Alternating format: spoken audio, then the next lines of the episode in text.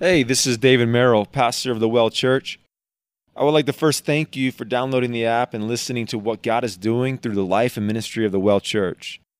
I would also ask that before you listen to this message, that you would pray that God not only continues to transform lives through this ministry, but also that as you hear the Word of God proclaimed, pray that the Holy Spirit will convict you in areas that your life has not been given over to God, empower you to repent and turn, but also embolden you to be doers of the word and not simply hearers, in order that you become a light in your homes, in your schools, in your workplaces, and even in your local church body.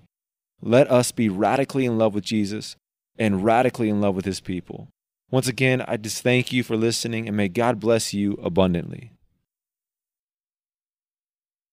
We've been going through the Gospel of John for a while now, and the purpose of John, the Gospel, is everything that John wrote by the power of the Spirit was to bring us to the truth of who Jesus is, the knowledge of who Jesus is, so that we can actually be saved in who Jesus is, and by his Spirit, by his words, by his truth. See, there's no more important time for us to know this. I really believe this is kind of God-ordained, God-divine, that we reading this and going through this now in this season, because I'll tell you, we live in a season where truth is relative. Truth is, everything is relative. It's your truth. And what John is saying is, no, there is the truth. And the truth is in Jesus, and not the Jesus that you've molded, not the Jesus that you've created, not the pictures of Jesus that you've seen growing up. None of that. Let me show you who the real Jesus is. And it's this Jesus that saves us. It's not your. It's not the Mormon Jesus that is brothers with Lucifer. It's not the Jehovah's Witness Jesus that was created being. It's not the Muslims Jesus that was a prophet. It's not the Jesus, the liberal Jesus that says everything is all great and good and fine. It's not the New Age Jesus that says that we're all kind of those spiritual Christ. No, it is the biblical version. It's not even my Jesus and all my distortions and my upbringing and my culture that's influenced it. It's what God says about himself. And when he says, this is who he is, this is the Jesus that saves. So last week we saw an image of Jesus that I believe, man, it's my favorite story. It's why the church is called The Well. So there's a little selfish intent with the name, because I just love this story of the woman at the well. And I believe that our heart is what Jesus is doing here with this woman in Sychar. And so what we saw was the woman came to Jesus, and she came to satisfy what? The physical, her thirst, right? She wanted to satisfy the physical thirst. And what does Jesus offer her? Spiritual, right? He offers her spiritual living water. Now, there's this whole back and forth. I don't fully understand it. I don't fully get it. And so, but eventually she understands what Jesus is offering. But Jesus offers her this physical, spiritual water. And what we talked about was that for the carnal-minded man, what Jesus has to offer you means nothing. Like if you're in here and you come to the well, if you come to the church, I mean, the well, I was actually thinking about that well, but this well, if you come to any well, okay, looking for Jesus, but you're coming to satisfy the flesh. You're coming to satisfy, you know, I want a better marriage. I want more money. I want a happier life. I want to be satisfied in the flesh. Now that's fine if you come this way, but the problem is if you leave that way. Amen. Because the woman came for the flesh and she left in the spirit, right? And Jesus says that there'll be a time when we will worship in spirit and in truth, and that time is now. Now, with that being said, the conversation kind of went this tour where she said, okay, where do I worship? We worship in Mount Gerizim. Y'all, the Jews, worship in Jerusalem, so where do we worship? And Jesus says, you worship what you don't know. We as Jews worship what we do know, right? We worship what we do know. And he says, salvation must come through who? The Jews. Right, so there's this aspect that Jesus says salvation comes to the Jews. And we saw last week the reason why was because the shadow of the Old Testament, everything that God did. See, the thing about the Israelites, that we got to remember this. The Israelites were unique and a special people. Amos chapter 3, verse 2. God says, I have chosen you, I think it's 2. I've chosen you amongst all the nations of the people of Israel. Deuteronomy chapter 7, God calls them a chosen nation. He calls them a royal priesthood. He calls their special treasures amongst all people. And so there's a unique calling on the nation of Israel. They were the people of blessing. Right? God said, if you obey me, I'll bless you. I'll give you land. I'll give you prosperity. And then if you obey me, I'll also be your like bodyguard. I'll take out everybody. Right? I'll start taking people down. You mess with my people. Now, if you disobey me, I'll send people in to destroy you, right? Which is what happens. But it was this promises that they had. They had the covenant from Abraham. They had the Noahic covenant. They had Abrahamic covenant. They had Mosaic covenant. They had Davidic covenant. All these covenants made with the people of Israel, all to foreshadow who? Jesus. The Messiah. The Jesus, the come, that they were the shadow of the substance that Jesus comes. Now, if you've been with us, you're kind of picking up on all this, that Jesus is the Old Testament is the shadow, but it came through the nation of Israel. Not only did God speak through the prophets pertaining to Israel, or pertaining to Jesus, he spoke through Moses pertaining to Jesus. He showed imagery of who Moses was, of who David was, of who Abraham was, and all this imagery, all pointing to the Messiah. Salvation must come through the Jews. Why? Because our Savior is Jewish. He came as the substance, the fulfillment. But not only that, but Jesus, not only, the Jews not only promised this, but they were the first ones to receive the fulfillment, right? They were the first ones to receive the fulfillment. Paul says in Romans 1:16, my favorite verse, for I am not ashamed of the gospel of Jesus Christ, for the power of God to salvation for everyone who believes, first to the Jew, then to the Greek or the Gentile, right? Salvation came first to the Jews. And what we're seeing here, in fact, this is really why, I don't know if you guys have ever encountered this. I actually had somebody tell me this, and I was witnessing to somebody. I can't remember, it was a while ago. But they were like, you know, you are worshiping your wrong Messiah. Jesus isn't your Messiah. Jesus is the Jewish Messiah. Have you ever heard of that? Anybody ever told you that? Hmm, well, I found the one guy, okay? But it was like, Jesus is the Jewish Messiah. He's not the Gentile Messiah. Paul was a blasphemer who took it to the Gentiles. But Jesus first, Jesus was only coming to the Jews, Yeshua HaMashiach, right? Jesus was the Jewish Messiah, not the Gentile Messiah. So you're worshiping the wrong God. The problem with that is not only does Paul say that, but what does the Old Testament say? What is God's heart for the world? Look, this is Isaiah 45. It said, look to me and be saved, all you ends of the earth, for I am God, and there is no other. Isaiah 49 says, indeed, he says, it is too small thing that you should be my servant to be raised up, or raise up the tribes of Jacob, and to restore the persevered ones of Israel. I will also give you as a light to the Gentiles, that you should be my salvation to the ends of the earth. So God's heart from the beginning has always been first to the Jews, but then he wants the entire world to come to him, to send out his people, to send out his, that's what Jesus' purpose was to come and do. And we actually see this foreshadowed in the last couple of weeks. Who did Jesus go to first to witness and share the gospel with? Nicodemus, the Jew of the Jew, right? He was the one, the first time we see the gospel laid out in the book of John, it was Nicodemus, right? For God so loved the world, he gave his only son. The Jew of the Jew, the highest Jew, right? The leader of the synagogue, the Sanhedrin. Here's Nicodemus. And then the very next person he witnesses to is the worst of the worst of the worst. A shamed woman, Samaritan, Gentile. So right here we see this shadow of God's heart for the world. First to the Jews, then to the Gentiles. And not just the top Jew, all the way to the bottom Gentile. Isn't that beautiful? Isn't that awesome? And that's God's heart. And that's what we're going to see further on this morning is God's heart for not only Jesus' ministry, but we're going to see this is our purpose. This is our calling. This is our life. This is the reason why we're here, is to take the gospel. So John chapter 4, if you have your Bibles, we're in John chapter 4. This is the New King James Version we're reading.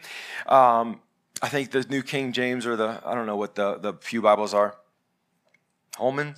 Standard Christian Bible? Y'all have your own Bibles. John chapter 4, 27. And at this point, his disciples came and they marveled that he talked with a woman. Yet no one said, what do you seek? Or why are you talking with her? Okay, so let's just stop right there. So remember, the very end of the conversation, Jesus and this woman are having this conversation. She says, well, when the Messiah gets here. Now, the Samaritans were waiting for the Teheb, right? The returning one. right? But they didn't hold fast to the whole canon. They hold fast to the Pentateuch, which is Genesis, Exodus, Leviticus, Numbers, Deuteronomy, the first 5 books of the Bible. That's all the Samaritans held fast to and read. And so they believed, they were waiting for the Teheb, which was the prophet that Moses spoke of in Deuteronomy. So they were waiting for this Messiah to come, and they say, when the Messiah, when the Teheb comes, he will teach us all. And Jesus says, I am he. Now in the original Greek, that word he, or the phrase he, is not there. Jesus responds by saying, I am. I am. I am the Teheb. I am the Messiah. I'm the one you've been looking for. And then as he finishes up that conversation, the disciples come back and they see Jesus talking to this woman. And they're shocked. And they say, what's going on? Now they don't say, because they're cowards, okay? So, but they keep it inside. They're like, why is Jesus talking to this woman? Why is he speaking to her? And I think that what we got to understand, because last week we didn't go into the cultural context, but we've got to understand this a little bit, because I believe it gives us power, a little more insight to what's really taking place. And I believe it's going to give us more insight to how we apply this truth and more application, more depth in our application. But we understand that the rabbis of this day, the rabbis would never teach women. They would never teach women. At best, it was a waste of time.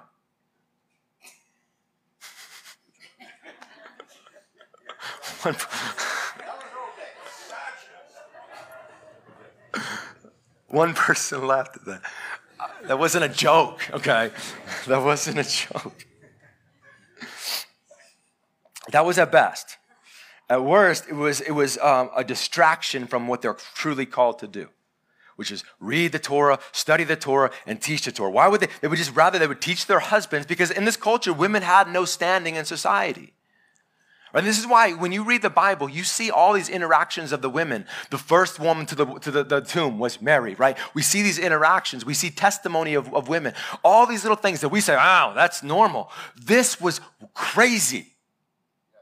Right? This, the fact that the women were the first to testify, a woman's testimony would not hold up in court. You could not, it didn't matter for anything. Right? So now you have Jesus talking to a woman that's a waste of time. The disciples say, why is he talking to this waste of time? Why is he talking to her?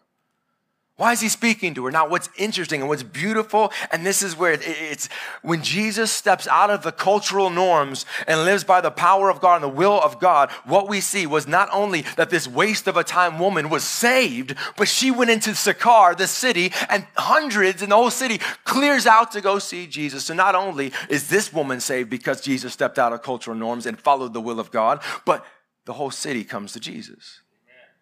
Now, I believe this is so important. This is so important for us to remember this, because I was thinking about this, because I want you to think, in our culture, in your life, this so often happens. There are people that you walk by every single day that you have deemed in your heart a waste of time. There are. Well, I'm not going to stop to talk to him because it would do nothing. It'd be unfruitful. Probably so high on drugs, he wouldn't even know what I'm talking about. I'm not going to share the gospel with him. Or somebody walks into your business and he's all tatted up and it's not your pastor. You're like, okay, that's a waste of time, right? Like, that's a waste of my time. He would never receive the gospel, because I know people like that. He would never respond to the gospel. And here's the thing. We tried to beauty it up. And for whatever reason, it could be that, hey, maybe we did street ministry once and we walked up and down the street and you saw one person after another person, all on drugs, and you witnessed to them and they just never responded. And you're like, no, okay, I'm done. It just doesn't work. It's a waste of my time. I've witnessed the people with tattoos and they're just not savable, right? They just are, look, they're so like just rough and they're hardened. I've witnessed to this demographic before, and they just seem to, or there's one guy that I knew, and I just, the rest of them, they categorize them as a waste of time. Now, we would never say they're a waste of time. We try to beautify it up. We try to justify it, because we as Christians love to walk in disobedience and justify it. We love it. We do. And so what we do is this is how we excuse it. We say, well, they'll never come to the light until they're ready to give up their bondage. They've got to be ready to lay down their slavery. They've got to be willing and ready to give up their drugs before they come to Jesus. Listen to me. This is true. This is true. You have to be at a place of repentance before you come to salvation, right? That's what the Bible teaches. But here's the problem with that. How do you come out of slavery if you've never been preached the freedom? How do you come out of darkness if you've never been preached the light? How do you come out of the thirst of the broken cisterns we talked about last week if you've never been offered the living water? A waste of time. See, the idea of them having to give up their stuff before they come into church, you serious? I'm glad that wasn't the rule when I started coming. They need to give up before they need to be willing to give up, clean up, go to counseling, go to this, go to that, go to the secular, go listen to Oprah for a couple weeks, and then come to church. And then hear the gospel. You know what they used to do in England? And we could try this if you want. I'm not going to be a part of it, but this sounds like a lot of times what the church wants to do is they used to cut a hole in the wall and say, y'all wicked people, y'all homeless people, y'all broken people can sit out and look through the hole and watch service. You want to try that? We can, you know, like I said, I'll make y'all find a new pastor, but these are the waste of times. These are the waste of breath, right? That's really where John Wesley started, you know, going to the coal mines and going out, the founder of the Methodist Church, going out and saying, no, we can't do this, but I'm getting off track. We can talk about church history later. But here's the thing. So Jesus breaks the cultural barriers, breaks this. The disciples are shocked, but he spends the, and here's the beautiful thing is you don't know. You may talk to somebody and it seems like a waste of time. The beauty of the Holy Spirit and the beautiful way God works is you could plant a seed and you never know who's going to fertilize, who's going to water, who's going to come in behind you. You just don't know what God's going to do. Your job is just to go from one waste of time to the other waste of time to the other waste of time and preach the gospel and share the gospel and share the love and bring the freedom. Amen. That's what Jesus does. And then it goes on and it says that the woman then left her water pot, went her way into the city, and she said to the men, come see the man who told me all things I ever did. Now, could this be the Christ? Now, listen, even in this question, she's feeding into the culture, the norm, right? Because she's not going to go in and declare the Christ is up there. She has to appeal. Could this be? Y'all check for yourself. Appealing to this kind of the culture of the men are not going to take the testimony of the woman. So she's saying, could this be? Pulling them up, and they all went out to the city and came to him. Okay. So the result of Jesus teaching this woman, what does it say? The woman left her water pot. Now, like I said, what did the woman come for? She came for water, the physical water. She came to satisfy the flesh, to satisfy her thirst. And then they have this dialogue, and she still quite doesn't understand. But then when she finally gets the water that Jesus is offering her, it says that she's no longer concerned, and she leaves the water pot, and she runs. She leaves what she came for. She leaves what she thought was the most important. She left everything that she was trying to satisfy and said, I found something better. And she went down to the city and she brought all these people back up. See, this is the same thing. This is the same thing we see with Peter, right? Peter catches this huge load of fish by the power of Jesus, has this encounter with Jesus. Right? Catches this huge load of fish and then sees the power of Jesus, falls on his face in repentance. This is the biggest blessing, physical blessing of Peter's life is this fish. And Jesus says, follow me and I'll give you I'll make you a fisherman. He leaves the blessing and follows Jesus. Same thing with Paul. Paul was a wise learned man, studied under Gamaliel. He knew Greek philosophy, Plato. He knew it all. He studied under the top rabbis of his day. He was a Pharisee amongst Pharisees, but this is what Paul says. He says, though I might have confidence in the flesh, if anyone else thinks that he may have confidence in the flesh, I more so. Paul says, y'all think y'all smart? I'm smarter. Y'all think you're awesome? I'm more awesome. Right? Circumcised on the 8th day. How many of y'all circumcised on the 8th day? Don't raise your hand. The stock of Israel, right? The tribe of Benjamin. I could trace my lineage all the way back to the tribe of Benjamin, back to Jacob. and his sons. The Hebrew of Hebrews, concerning the law, I was a Pharisee. I was the top dog. I taught the law. He says, concerning zeal, so you want to talk about not just knowing the law. I lived out the law. I was so passionate about the kingdom of God that I was willing to persecute any person that came against God's commands and God's people, and even the church. Concerning righteousness, which is in the New Testament, or which is in the law, blameless. But what things were gained to me, these I have counted loss for Christ. Yet indeed, I also count all these loss for the excellence of knowledge of Jesus Christ, my Lord, for whom I have suffered the loss of the things, and count them as rubbish, that I may gain Christ. That I may gain Christ. Paul says, look, now Paul didn't, when he became a Christian, he didn't forget everything he learned. He didn't forget everything. He didn't take a rock to his skull and try to brain dead himself, right? Like, I don't need to know that, right? No, what he did is, no longer is this my broken cistern. No longer is this my source of identity. No longer is this my power. No longer is this my authority. No longer is this what I lean on for source of comfort or strength or life. Paul says, my life now is in Christ. All of this stuff is rubbish. Paul still used Gamaliel's teachings. Paul still used Plato's teachings. In fact, if you read Paul's letters, you see shadows of Plato's teachings, because he's using it to speak to the Greeks, to get them to come to Christ. Paul used everything now for the sake of Christ. Everything was for the sake of Christ. You think Peter went back fishing? Yes. He got hungry. He went fishing. There were times he goes fishing, but he wasn't a fisherman. He was a fisher of men now. Do you think this woman went back to the well? Yes. She went back to the well because she was thirsty again. But I promised you she didn't go back at 12 o'clock in the middle of the day, because she no longer walked in shame, and she never went back to the well truly thirsty. Right? And the same is true for us, guys. When God calls you, he pulls you out of the life you're in, but not to remove you, but he creates a new person in you. So now that you can live not in your old nature, but actually transform the world around you, because your identity is no longer in what you are doing and who you are, in your broken cisterns, in your idols, in your pride, in your prestige, in your booty, in your looks, in your Facebook likes. It's not any of that. Just had to throw that in there. No, your identity is now in Christ. And so now I'm going to transform the world around you. And so what is the response? And this is where I was talking about earlier. I'm throwing away my sermon and worship. But what's her response? Joy. And just like, I'm gone. She runs down to the Sychar. She runs down to the city. And she starts telling everybody.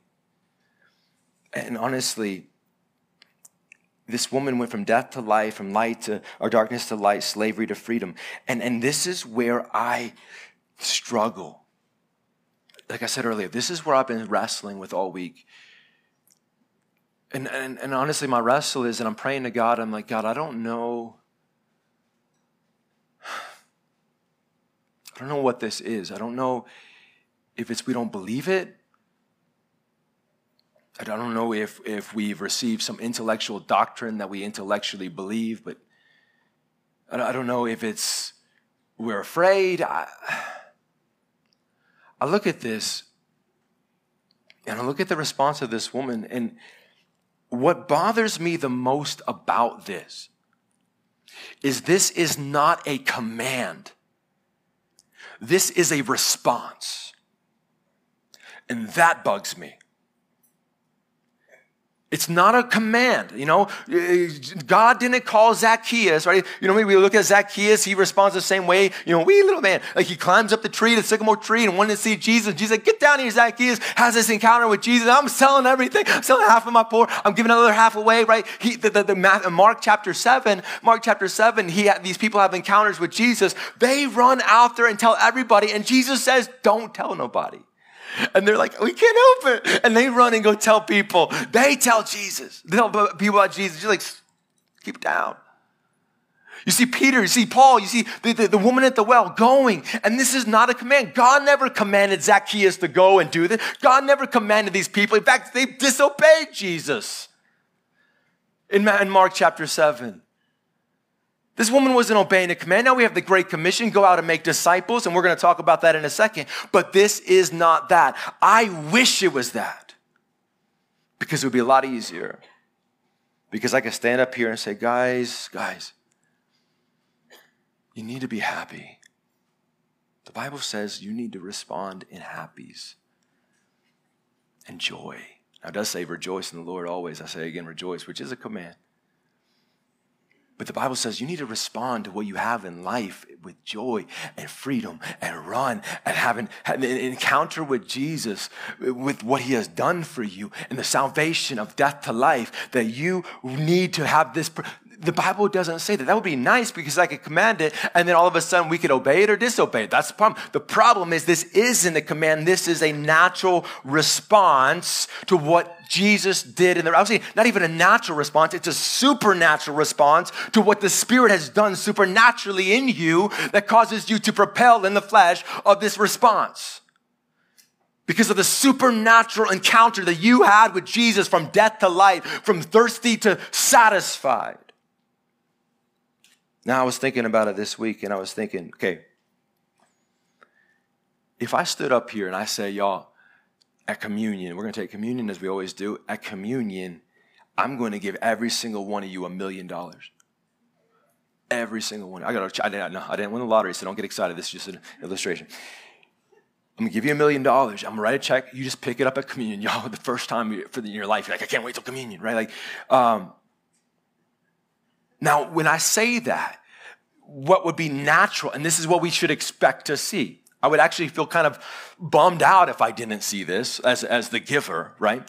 I'm like, y'all get $1 million. I would expect to see some of y'all crying in joy because you're thinking in your mind, you're thinking, no more debt.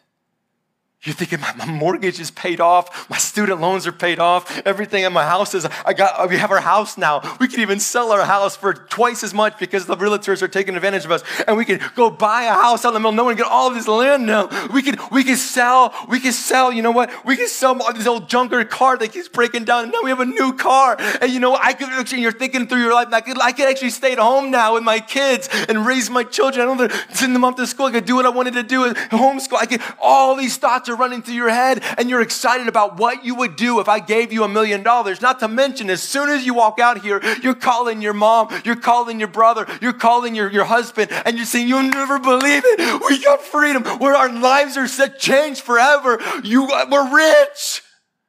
$1 million in the bank. And you're like, man, it's Sunday, but the banks are closed. But tomorrow we can actually have freedom. And you're thinking that would be natural. And right now, some of y'all are thinking right now, what would I do if I had $1 million? Hopefully tithe it.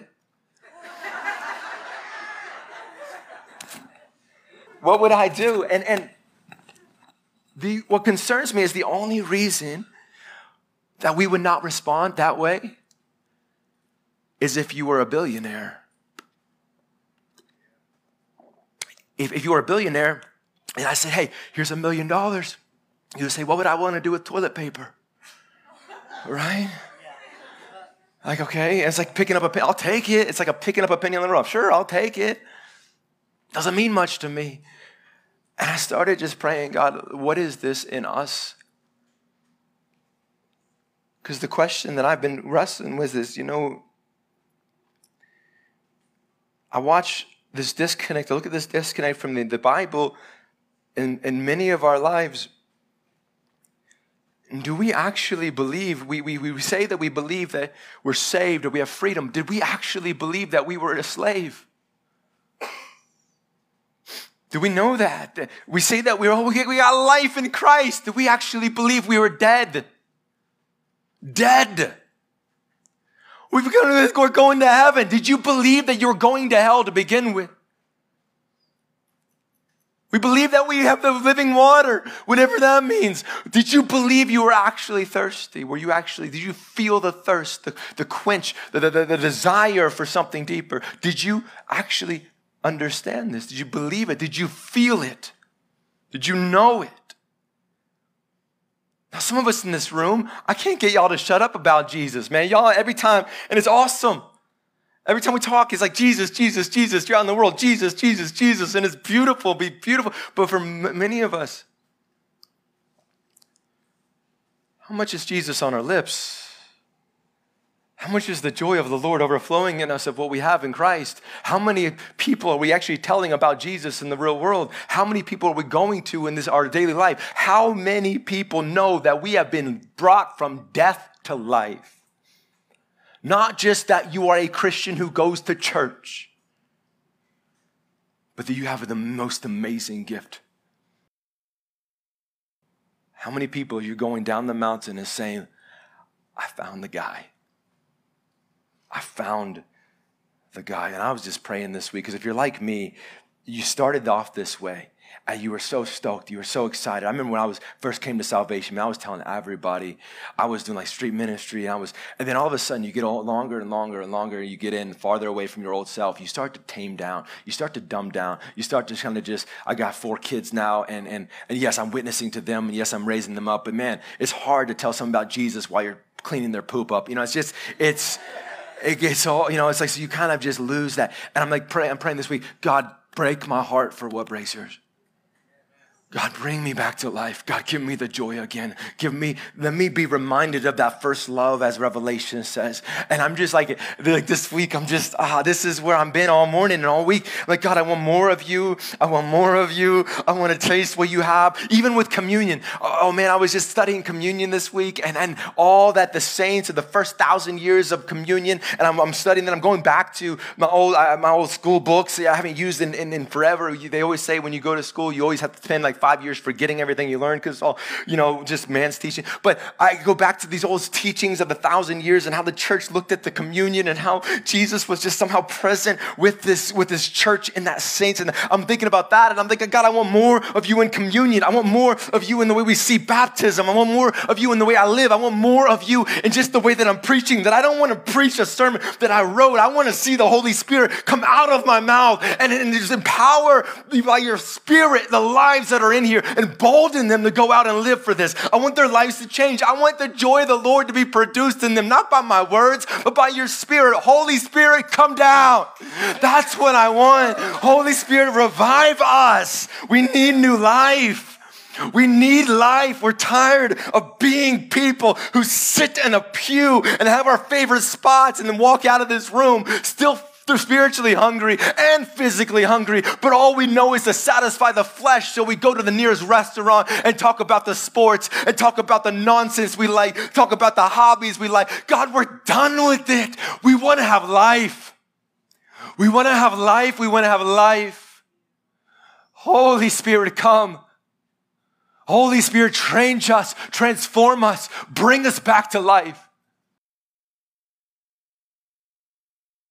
Break our hearts for what breaks yours. Oh, Jesus.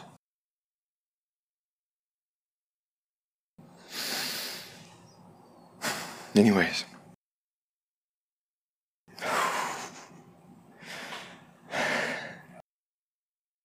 No, we're done.